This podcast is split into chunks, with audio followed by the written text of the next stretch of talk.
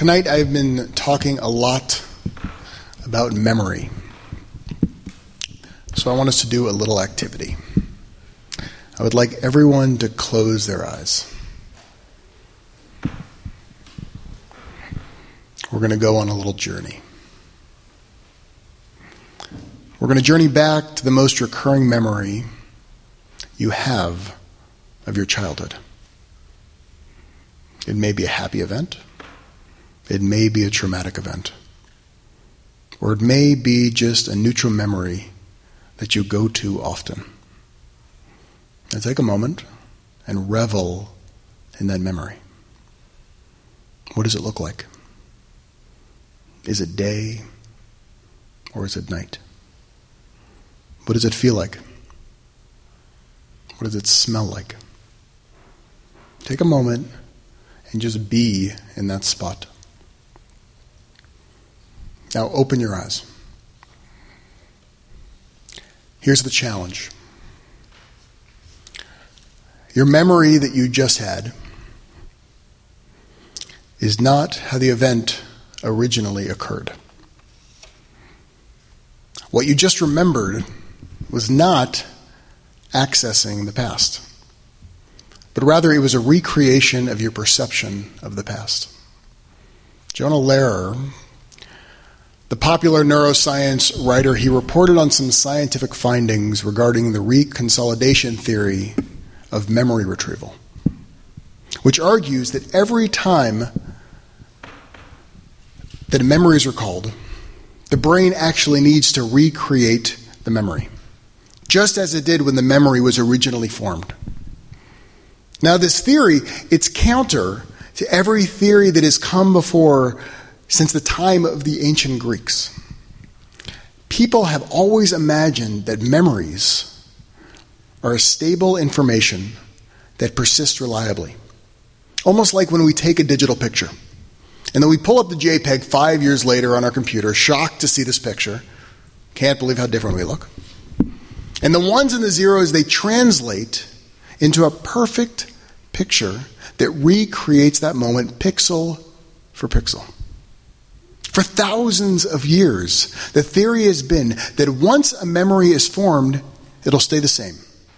This is why we trust our recollections and our memories. And when we think back to our experiences as kids or growing up in our homes, we may talk about these memories and these recollections. We may talk about them with family, with friends, in therapy. And we may spend year after year recounting that one persistent memory that is so vivid that it feels as if we are back in that moment. And I see this often. I see people who are angry or upset, oftentimes about their parents or maybe a sibling, something that happened not last week, not last year, but 10, 20 years ago, and it's as if they're stuck on that one moment. In the past decade, scientists have come to realize that our memories and our recollections of the past are not what they were when the moments actually occurred. We think of these memories as remaining constant, and they're not. John he writes, quote, Scientists have recently learned that the very act of remembering, it changes the memory itself. New research is showing that every time we recall an event, the structure of that memory in the brain is altered in light of the present moment, warped by our current feelings and knowledge. At first glance, I find this research really unsettling. Because what does that mean about my own memories about my past? As a Jew, we're people who are deeply entrenched in our own narrative and our communal memory. But how accurate is our narrative and our memory if the research shows that when we remember, we're not tapping the past, but recreating in the present? Even when it comes to the Torah, a document and a narrative that many of us think we remember so well. So I thought we would do a Torah quiz. Question number one According to the Torah, who is the first man and woman? Adam and Eve. One for one. You're good so far. Question number two Who is the first patriarch and matriarch of the Jewish people? Don't sound too enthusiastic. Abraham and Sarah. What was the name of their son? Good. Three for three. Where were we slaves? Who brought us out of Egypt? When Moses stood at the sea and put his rod in the water and the sea split, was it day or night? If it's night, raise your hand. If it's day, raise your hand. Oy vey. We have a problem with our memory. It was night, in case you're wondering. It was nighttime. We have very proud people over here dancing. It's like the price is right here. Now, the rabbis, they knew how our brains worked and the fact that our individual memories were not accurate. And no, they did not know that all of our memories begin as a changed set of connections among the cells in one brain. And then, if you're able to remember a moment, this moment, this sentence where you're sitting at this very moment, it's because a network of neurons has been altered, woven together into an electrical fabric. They had no idea about this science, not a clue. But what they did know is that left to our own devices, we would recreate the past to have it reflect our present. They compensated for this by creating a system for us to communally recall our past through the annual public recitation of the Torah. When we read the Torah, there are very strict rules on how we read it.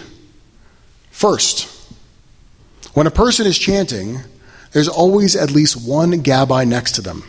Tomorrow morning, if Marcia's feeling better, it'll be Marcia right there on my left.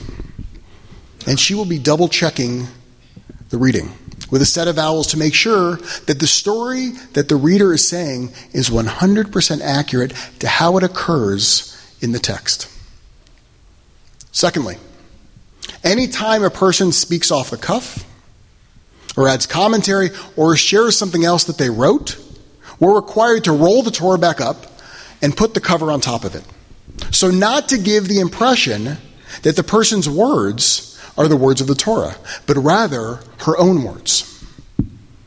So every Shabbat morning, when we create that communal memory based on our narrative, we, and by we I mean Jews all over the world, are trying to have the same experience.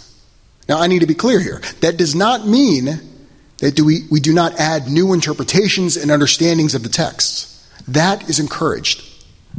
But we want to be sure that we make a delineation between what actually happened in the Torah and our individually created commentary on what actually happened in the Torah. That family event, that one you cannot get out of your head, that issue you had with that other person years and years ago, all of those memories are real even if they're not wholly accurate to how they actually occurred. What we need to be careful of is when we become consumed by our re remembering of our past so we're not able to move forward and create new memories and build our lives the way we always dreamed they could be. There's a reason why we're constantly rolling the Torah forward into the future. There's a reason why, when we get to the very end of the Torah, we roll it back and we revisit that narrative again and again and again every single year. We see the same text year after year, but as we change, our view of the text changes. Our view of our past changes. Our challenge as human beings is that we don't have a Torah of our own lives that chronicles our narratives that led us from when we were that little kid being picked on. Or that little kid uncontrollably laughing with joy. Or the pain of being ignored or the warmth of being loved. We don't have a text that chronicles our lives and experiences. We don't have a person standing right next to us making sure that we get the story right. And because of this, we need to be very, very careful in our own lives when we think and remember our past. That what we remember and experience is very real, but that our memory is colored by where we are in our current lives. And we can oftentimes become transfixed on one painful memory or experience, living it over and over again. And since we are so deep inside our own pictures, we will believe that the memory is exactly how it occurred when we went through that experience. And when this happens, it is not that we're stuck in the past, but that we're recreating and sometimes reinforcing our own present. Elie Wiesel, he was once asked by an interviewer, why did he seem to live in the past? And Elie Wiesel, he replied by saying, I don't live in the past. But what can I do? The past lives in me. Now, there's a very big difference between living in our past and being aware that our past lives in us in the present as we build toward our future. Many times I have seen people become stuck on a narrative from their past and analyze it over and over, hoping to peel back the layers of the onion to get to the truth. When, at least according to the newest research, when we do this, we're not digging into our past, but rather we are recreating our memories and adding in a new narrative each time we cycle. The challenge is that when this pattern happens, that seemingly endless loop can prevent a person from looking up and rolling their Torah to the next Parsha. Now, the Gabbai stands next to the reader to help them move forward if they get stuck on the Torah. In our own lives, our Gabbai is our community and our communal calendar.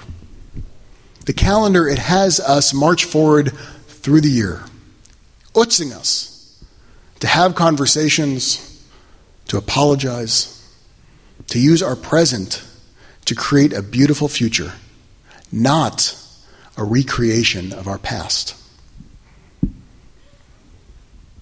My prayer and my hope for each one of us is to use our memory to move forward and to build a future in our own lives and in our communities. A future of shalom, a future of wholeness, a future of peace. Shabbat Shalom.